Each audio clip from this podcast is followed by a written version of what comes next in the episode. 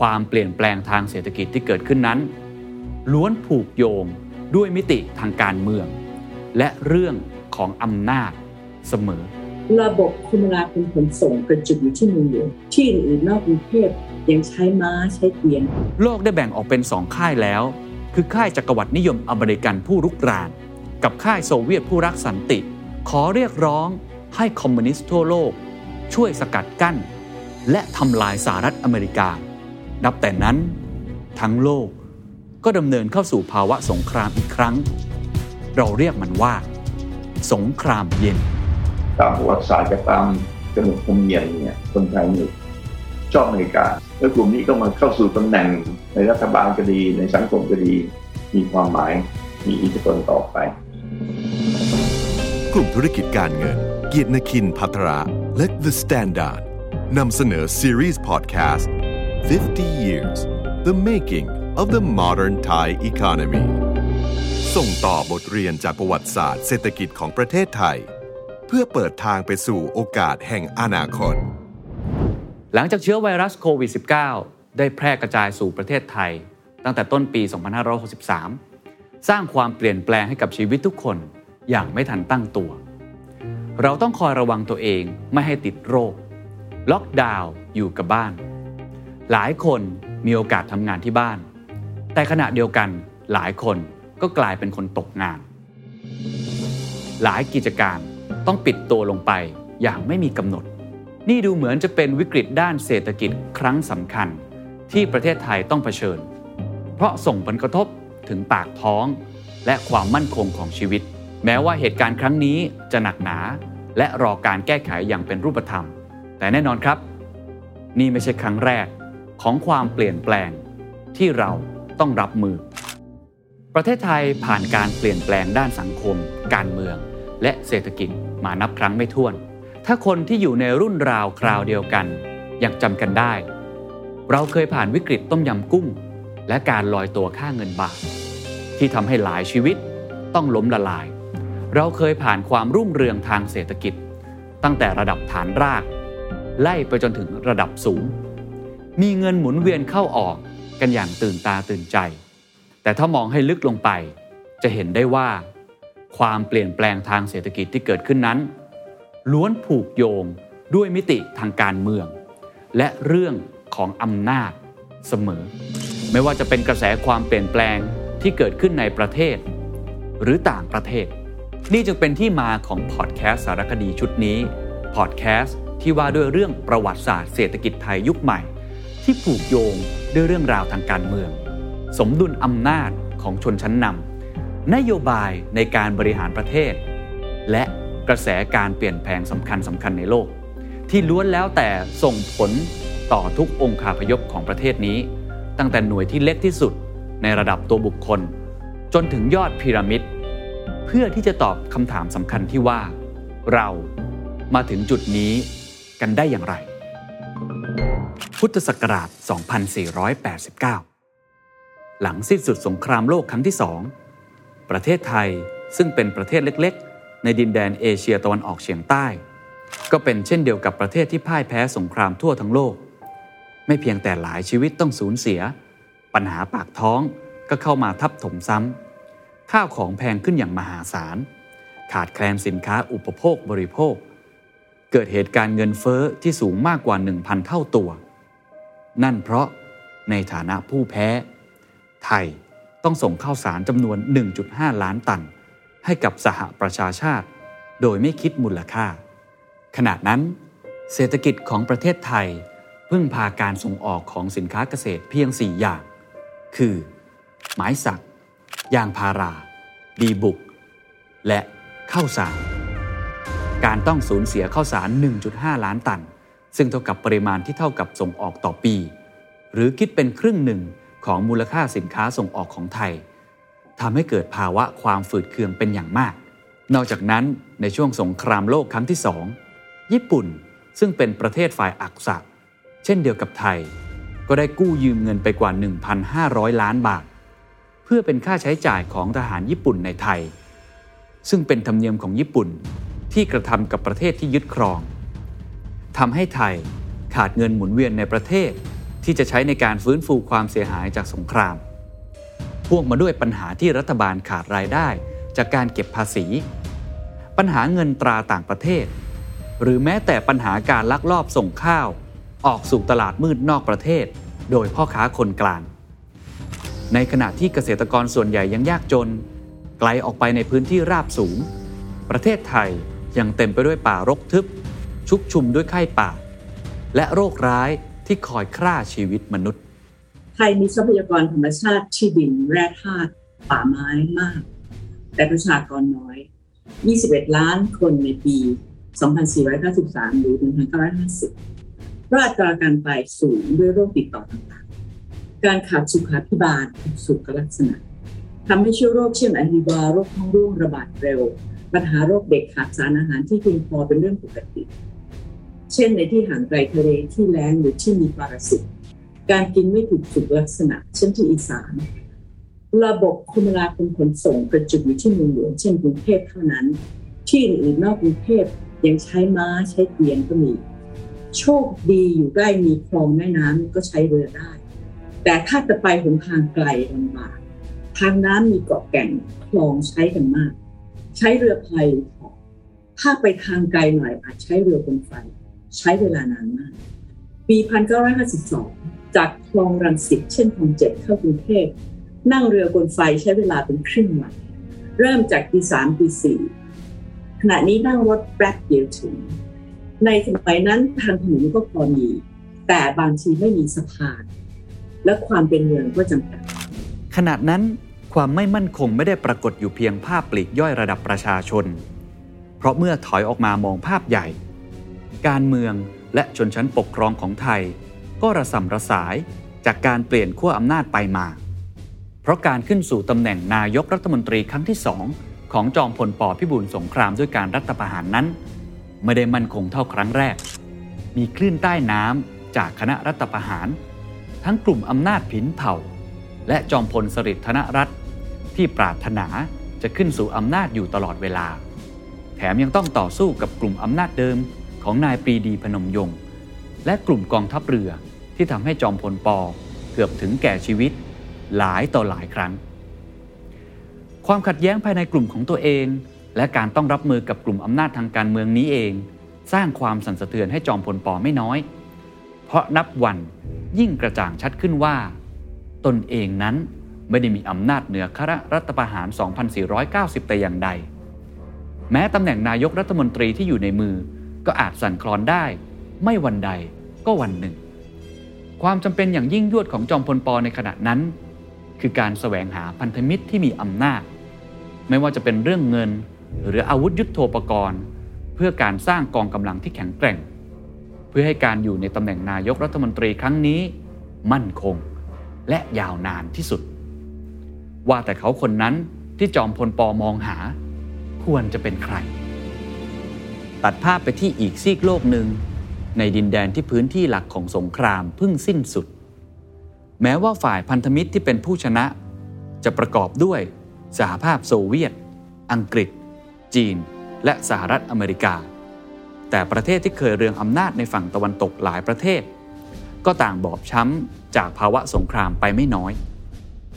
พลังอำนาจค่อยๆ ลดน้อยถอยลง สวนทางกับประเทศเกิดใหม่ อย่างสหรัฐอเมริกา ซึ่งค่อยๆ ขยับตัวขึ้นมา เป็นชาติมหาอำนาจหน้าใหม่ ที่เริ่มมีบทบาทโดดเด่น ในฐานะผู้นำทางการเมือง และเวทีเศรษฐกิจโลก ด้วยหลายเหตุผลประกอบกัน เช่นในการประชุม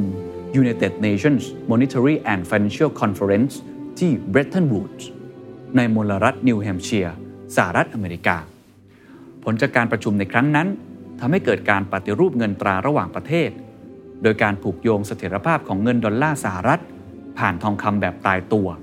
ที่ 35 ดอลลาร์สหรัฐ ต่อทองคำ1ทรอยออนซ์และอัตราแลกเปลี่ยนของเงินสกุลอื่นๆ ทั่วโลก ก็จะมาผูกโยงกับค่าเงินดอลลาร์สหรัฐอีกทีหนึ่ง ระบบอัตราแลกเปลี่ยนดังกล่าวทำให้เงินดอลลาร์สหรัฐ กลายเป็นเงินสกุลหลักของโลก ส่งผลให้การค้าขายของสหรัฐอเมริกา กับประเทศอื่นๆ ทั่วโลก เจริญรุ่งเรืองขึ้นเป็นอย่างมาก ผลจากการประชุมที่ Bretton Woods ยังนำไปสู่การจัดตั้งกองทุนการเงินระหว่างประเทศ หรือ IMF และธนาคารเพื่อการบูรณะและพัฒนาระหว่างประเทศ หรือ IBRD ซึ่งปัจจุบันเป็นส่วนหนึ่งของธนาคารโลก หรือ World Bank ซึ่งถือเป็นสถาบันทางการเงินที่มีความสำคัญ ต่อระบบเศรษฐกิจของโลก เพราะนอกจากจะคอยให้ความช่วยเหลือทางด้านการเงิน และด้านวิชาการแก่ประเทศสมาชิกแล้ว ยังคอยรักษาระบบการเงินระหว่างประเทศให้มีเสถียรภาพ การขึ้นมามีอำนาจของสหรัฐอเมริกา เหนือประเทศกลุ่มตะวันตก ดูเหมือนจะราบรื่นและเป็นไปได้ด้วยดี การจะขยับขยายอำนาจขึ้นเป็นผู้ทรงอิทธิพลของโลก ก็เหมือนจะไม่ไกลเกินความจริงไปนัก แต่แล้วเมื่อสำรวจลงไปสหรัฐอเมริกากลับพบว่า มีอีกประเทศหนึ่ง ที่กำลังแผ่ขยายอิทธิพลไม่ยิ่งหย่อนไปกว่ากัน นั่นก็คือสหภาพโซเวียต ประเทศที่เป็นฝ่ายชนะสงครามโลกครั้งที่สองเช่นเดียวกับตนนั่นเอง แม้จะอยู่ฝั่งเดียวกัน แต่สหรัฐอเมริกาและสหภาพโซเวียต มีแนวคิดทางการเมืองที่แตกต่าง ฝ่ายหนึ่งคือเสรีนิยมประชาธิปไตย หากแต่อีกฝ่ายหนึ่งนิยามตัวเองว่าเป็นประชาธิปไตยของประชาชน ซึ่งความขัดแย้งของทั้งสองขั้วอำนาจ ค่อยๆ ก่อตัวขึ้น เมื่อสหภาพโซเวียตไม่ยอมปฏิบัติตามข้อตกลง ในการสถาปนาระบอบเสรีประชาธิปไตย และรวมประเทศเยอรมนีสหรัฐอเมริกาจึงตอบโต้ด้วยการบังคับ ให้สหภาพโซเวียตถอนกำลังจากประเทศอิหร่าน โดยอ้างว่าเป็นการปกป้องการรุกรานของคอมมิวนิสต์ ส่วนสหภาพโซเวียตก็ตอบโต้ในที่ประชุมพรรคคอมมิวนิสต์ที่นครเบลเกรด ประเทศยูโกสลาเวียว่า โลกได้แบ่งออกเป็นสองค่ายแล้ว คือค่ายจักรวรรดินิยมอเมริกันผู้รุกราน กับค่ายโซเวียตผู้รักสันติ ขอเรียกร้องให้คอมมิวนิสต์ทั่วโลก ช่วยสกัดกั้น และทำลายสหรัฐอเมริกา นับแต่นั้น ทั้งโลกก็ดำเนินเข้าสู่ภาวะสงครามอีกครั้ง เราเรียกมันว่า สงครามเย็น ระยะนั้นเป็นระยะสงครามเย็นสงครามเย็นโดยเฉพาะระหว่างสหรัฐอเมริกา กับสหภาพโซเวียต ต่างฝ่ายต่างมีกำลังกองทัพเนี่ยทับเทียมกัน ไม่ว่าจะเป็นกองทัพแบบปกติ หรือกองทัพแบบนิวเคลียร์ทั้งสองฝ่ายมีหัวนิวเคลียร์เนี่ยเป็นเป็นร้อยๆและระหว่างที่มี เรียกว่าเป็นสงครามเย็น สงครามเย็นในส่วนใหญ่ก็จะเป็นเรื่องของการต่อสู้กันทางความคิดต่อสู้กันทางด้านโฆษณาชวนเชื่อ propaganda ต่อสู้กันในเรื่องของพยายามหาพรรคพวก มันมีการแบ่งฝ่ายเป็นชัดเจน ฝ่ายที่เรียกว่าฝ่ายตะวันตกฝ่ายเวสต์พาวเวอร์เนี่ยก็มีอเมริกาเป็นหัวโจกแล้วก็มีประเทศในยุโรปไม่ว่าจะเป็นสหราชอาณาจักรเยอรมนี ฝรั่งเศสอิตาลีอะไรพวกนั้น ส่วนทางฝ่ายสหภาพโซเวียตเนี่ยก็มีประเทศบริวารเต็มไปหมด ที่เป็นบริวารอย่างจริงจังก็มีเบลรัสเซียกับยูเครนแต่ที่เป็นบริวารต่างหากออกมาหน่อยก็อาจจะมีโปแลนด์ฮังการีโรมาเนียเชโกสโลวาเกียอะไรแบบนั้น สงครามเย็นมีลักษณะสงครามตัวแทน หรือ proxy war คือแทนที่จะก่อสงครามกันในประเทศมหาอำนาจ กลับแพร่กระจายความเย็นเยียบไปสู่ภูมิภาคอื่น เพื่อเป็นตัวแทนในการทำสงคราม ประเทศที่อยู่ในบริวารล้วนถูกความเย็นแพร่กระจายไปด้วยกลวิธีทางจิตวิทยา การซ่องสุมกำลังอาวุธยุโทโธปกรณ์ เพื่อข่มขวัญฝ่ายตรงข้าม บ้างก็สะสมขีปนาวุธ อาวุธนิวเคลียร์ หรือไม่ก็เป็นการหาพักพวก ด้วยการโฆษณาชวนเชื่อ เพื่อบ่อนทำลาย ด้วยหวังที่จะยึดอำนาจในภูมิภาคอื่นของโลกให้ได้มากที่สุด ขณะนั้น ประเทศไทยภายใต้การนำของจอมพลปพิบูลสงคราม มีนโยบายการต่างประเทศที่ไม่ฝักใฝ่ฝ่ายใด ทัศนคติที่มีต่อแนวความคิดเรื่องคอมมิวนิสต์ก็เห็นจะมีแต่การควบคุมกระแสความนิยมจีนที่เพิ่มมากขึ้นในประเทศ เพราะคนจีนส่วนใหญ่เริ่มเข้ามามีอิทธิพลในด้านเศรษฐกิจ ฝ่ายสหรัฐอเมริกาเอง ก็มองเห็นไทยเป็นเพียงประเทศเล็ก ๆ ที่ไม่ได้มีความสำคัญทั้งในด้านเศรษฐกิจและการเมือง แต่เมื่อเหตุการณ์สงครามเย็นในเอเชีย เริ่มทวีความรุนแรงขึ้นทำให้สหรัฐอเมริกา ต้องเปลี่ยนความคิด ตอนแรกๆเริ่มที่ฝ่ายไม่ฝักใฝ่แต่ฝ่ายใดนี่ก็พยายามทำตัวเป็นกลางจริงแต่เวลาวันเวลาผ่านไปผ่านไป ก็รู้สึกว่า ไม่ฝักใฝ่ฝ่ายใดเนี่ยแต่ฝักใฝ่ฝ่ายโซเวียตมากกว่าแล้วตอนนี้ความที่ฝักใฝ่กับฝ่ายโซเวียตมากเกินไปเนี่ยจนทั้งพม่าเนี่ยซึ่งตอนนั้นภายใต้การปกครองของนายพลเนวินเนี่ยเขาก็ประกาศว่าตัวเองเป็นประเทศสังคมนิยม ก็รู้สึกว่าไม่ไม่ฝักใฝ่แต่ฝ่ายใดนี่มันมันไม่จริงแล้ว เขาก็เลยลาออกจากการเป็นสมาชิกของกลุ่ม Non-Aligned ทั้งเหตุการณ์การ strike ในสิงคโปร์ซึ่งนำโดยพรรคคอมมิวนิสต์มาลายา การเคลื่อนไหวของพรรคคอมมิวนิสต์ในพม่า ท่าทีของฝ่ายเวียดมินที่มีต่อฝรั่งเศส สถานการณ์พรรคคอมมิวนิสต์ในจีนที่มีโอกาสจะประสบชัยชนะ จนถึงเหตุการณ์สำคัญ คือสหภาพโซเวียต เพิ่งเปิดสถานกงสุลขึ้นที่กรุงเทพมหานคร นับเป็นสถานกงสุลแห่งแรก ในภูมิภาคเอเชียตะวันออกเฉียงใต้ทำให้สหรัฐอเมริกา เริ่มเปลี่ยนความคิด แม้ว่าในระยะแรก รัฐบาลของจอมพลปอ ซึ่งมาจากการรัฐประหาร อาจจะขัดกับอุดมการเสรีประชาธิปไตยอยู่ไม่น้อย แต่เมื่อประเมินดูแล้ว ความจำเป็นในการใช้เมืองไทยเพื่อเป็นฐานทัพในการต่อต้านกระแสคอมมิวนิสต์ที่กำลังเชี่ยวกรากอาจจะเป็นเรื่องจำเป็นมากกว่าสหรัฐอเมริกาจึงจำเป็นที่จะต้องให้จอมพลปอ ต้องพิสูจน์ว่า ตนเองมีท่าทีที่ชัดเจน ในการต่อต้านแนวคิดคอมมิวนิสต์ จึงกดดันให้ไทยรับรองรัฐบาลเบาไดของเวียดนาม ที่สหรัฐกำลังให้การสนับสนุนอยู่ แม้ว่ารัฐมนตรีว่าการกระทรวงการต่างประเทศของไทยในขณะนั้น จะไม่เห็นด้วย แต่รัฐบาลของจอมพลปอก็ยังดำเนินนโยบายต่างประเทศ ที่แสดงท่าทีชัดเจน ในการเลือกข้างสหรัฐอเมริกา และนั่นเอง เมื่อจิ๊กซอแห่งผลประโยชน์ ได้ต่อกันอย่างสนิทแนบแน่น ความสัมพันธ์ระหว่างไทยและสหรัฐอเมริกา ซึ่งเป็นทั้งพันธมิตร และฐานที่มั่นทางอำนาจ ก็ได้เริ่มต้นขึ้น โดยไม่มีใครรู้เลยว่า การเข้ามาของสหรัฐอเมริกาในครั้งนั้น ได้เปลี่ยนแปลงสังคมและเศรษฐกิจของประเทศไทย อย่างไม่มีวันหวนกลับ การสยายปีกเข้ามามีอิทธิพลของพญาอินทรีระยะแรก คือการให้เงินและอาวุธสนับสนุนกองทัพ ส่งเสริมให้จอมพลปอมีอำนาจที่แข็งแกร่งยิ่งขึ้น ว่ากันว่าในช่วงปีแรกที่ดำรงตำแหน่งนายกรัฐมนตรีครั้งนี้ จอมพลปอยอมดำเนินนโยบายเพื่อสนับสนุนสหรัฐอเมริกาทุกประการ เพื่อแลกมาซึ่งอาวุธ หากในสายตาของอเมริกา ไทยคือแหล่งปลูกข้าวที่สำคัญ ในการส่งออกให้กับโลกเสรี พุทธศักราช 2494 ถึง 2497 สหรัฐอเมริกามอบอาวุธยุโทโธปกรณ์ให้ไทยสำหรับนายทหาร 9 กองพัน ขณะนั้นจอมพลสฤษดิ์ซึ่งเป็นรัฐมนตรีช่วยว่าการกระทรวงกลาโหม ได้ค่อยๆ เพิ่มอำนาจ และกองกำลังให้กับตนเอง แต่ในเวลาเดียวกันนั้น CIA หรือหน่วยสืบราชการลับสหรัฐ ก็ส่งมอบอาวุธยุโทโธปกรณ์ เพื่อช่วยเหลือตำรวจอย่างลับๆ CIA เริ่มสร้างความสัมพันธ์กับกลุ่มอำนาจผินเผ่า ซึ่งดำรงตำแหน่งอธิบดีกรมตำรวจ ส่งผลให้กลุ่มสริปและกลุ่มผินเผ่า มีกองกำลังจำนวนใกล้เคียงกัน ทั้งสองกลุ่ม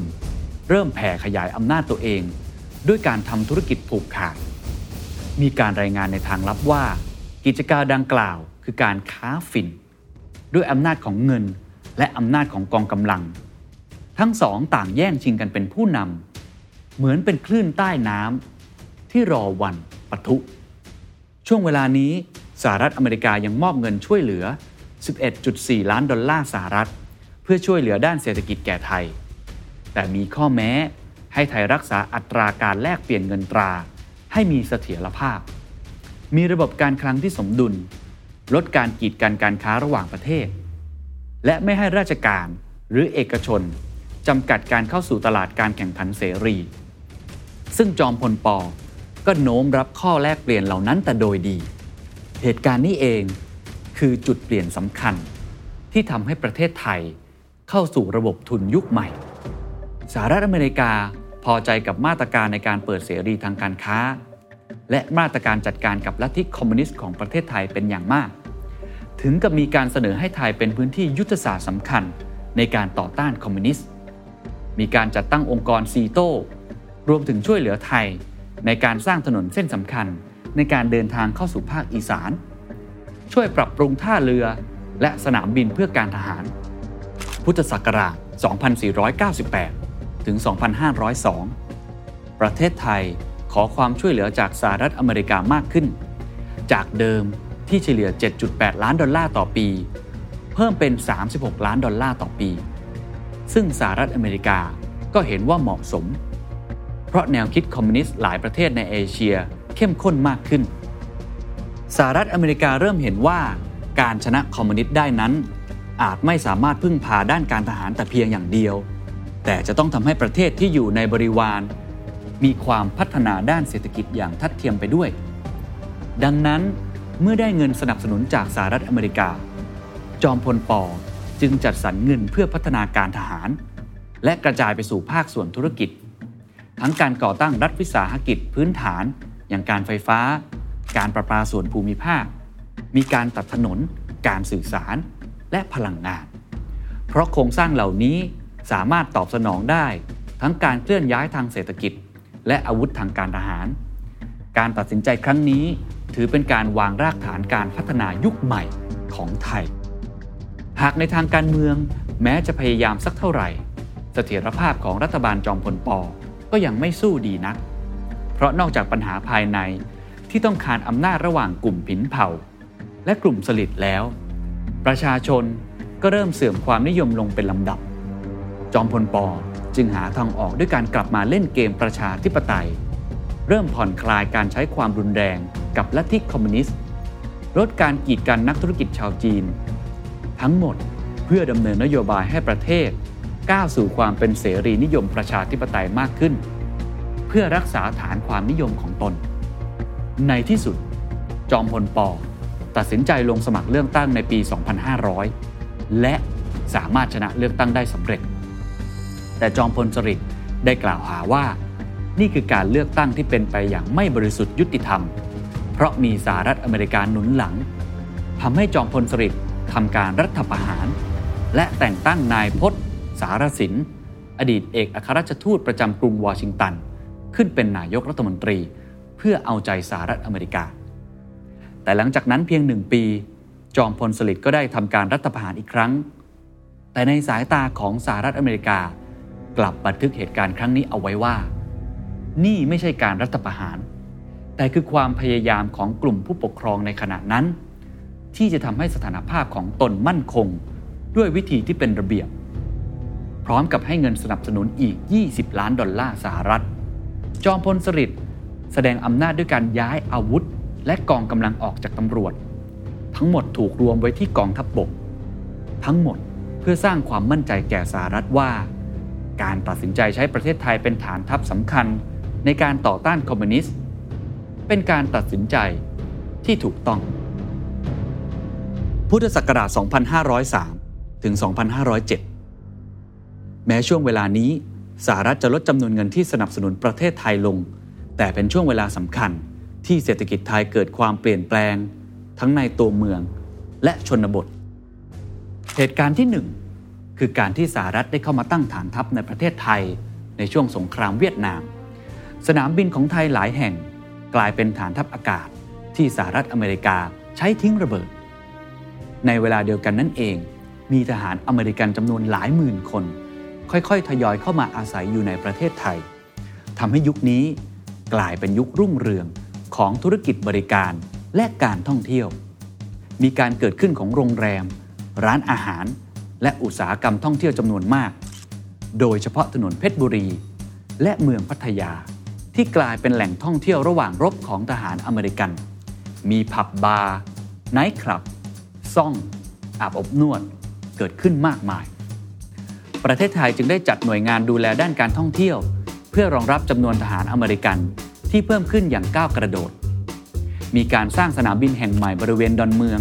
เพื่อรองรับเครื่องบินไอพ่น การท่องเที่ยวจึงกลายมาเป็นอุตสาหกรรมหลัก ที่สร้างรายได้จำนวนมหาศาลให้กับประเทศ และอีกเหตุการณ์คือการพัฒนาพื้นที่ชนบท ด้วยการถือกำเนิดขึ้นของแผนพัฒนาเศรษฐกิจแห่งชาติฉบับที่ 1 ซึ่งมาจากการผลักดันของดรป่วยอึ้งพากร ควบคู่ไปกับเงินสนับสนุนจากสหรัฐอเมริกาสหรัฐอเมริกาส่งเจ้าหน้าที่ที่มีองค์ความรู้เข้ามาสำรวจสภาวะเศรษฐกิจไทย เพื่อวางแผนพัฒนาประเทศในระยะยาว ทั้งด้านเกษตรกรรม อุตสาหกรรม และคมนาคม จนในที่สุดถูกพัฒนากลายเป็น ผนพัฒนาเศรษฐกิจแห่งชาติฉบับที่ 1 ภายใต้รัฐบาลของจอมพลสฤษดิ์ธนรัตน์แผนพัฒนาแห่งชาติเศรษฐกิจฉบับแรกนี้ มุ่งเน้นไปถึงการสร้างบริการขั้นพื้นฐาน ตามสโลแกนที่ว่า น้ำไหล ไฟสว่าง ทางดี มีงานทำโดยให้ความสำคัญกับภาคเกษตรกรรม โครงสร้างขั้นพื้นฐานด้านเศรษฐกิจ การคมนาคม การสื่อสาร มีการสร้างเขื่อนผลิตไฟฟ้า สร้างทางหลวงหลายเส้นทาง มีการปรับโครงสร้างการผลิตสินค้าทางการเกษตร เพื่อเพิ่มความหลากหลาย จากข้าวและยางพารา ซึ่งเคยเป็น 2 ใน 4 ของสินค้าส่งออกทางการเกษตร กลายมาเป็นเน้นพืชไร่จำพวก มันสำปะหลัง ปอข้าวโพด และอ้อย ซึ่งถือเป็นพืชเศรษฐกิจที่เป็นความต้องการของตลาดโลก นอกจากนั้นยังมีการนำเครื่องจักรและเทคโนโลยีเข้ามาช่วยเพิ่มประสิทธิภาพการผลิต ทั้งรถแทรกเตอร์ เครื่องสูบน้ำปุ๋ยเคมี และเมล็ดพันธุ์พืช ความเจริญดังกล่าวกระจายจากตัวเมืองไปสู่พื้นที่ราบลุ่ม และขยับไปยังพื้นที่ราบสูง ซึ่งเป็นพื้นที่ใหม่ในการทำนาและเกษตรกรรม เพราะก่อนหน้านี้ บริเวณที่ราบสูงยังชุกชุมไปด้วยไข้ป่า และยังมีความเกี่ยวข้องกับสิ่งผิดกฎหมายอย่างการปลูกฝิ่น และการลักลอบค้าไม้ แต่ต่อมาเมื่อมีโครงการปราบมาลาเรีย รัฐบาลได้เงินสนับสนุนจากสหรัฐอเมริกา เพื่อสร้างถนนเส้นสายสำคัญ เชื่อมโยงจากกรุงเทพมหานครกับภาคอีสาน ในชื่อ ถนนมิตรภาพ โดยมุ่งเน้นเพื่อเป็นทางในการใช้ต่อต้านคอมมิวนิสต์ที่อินโดจีน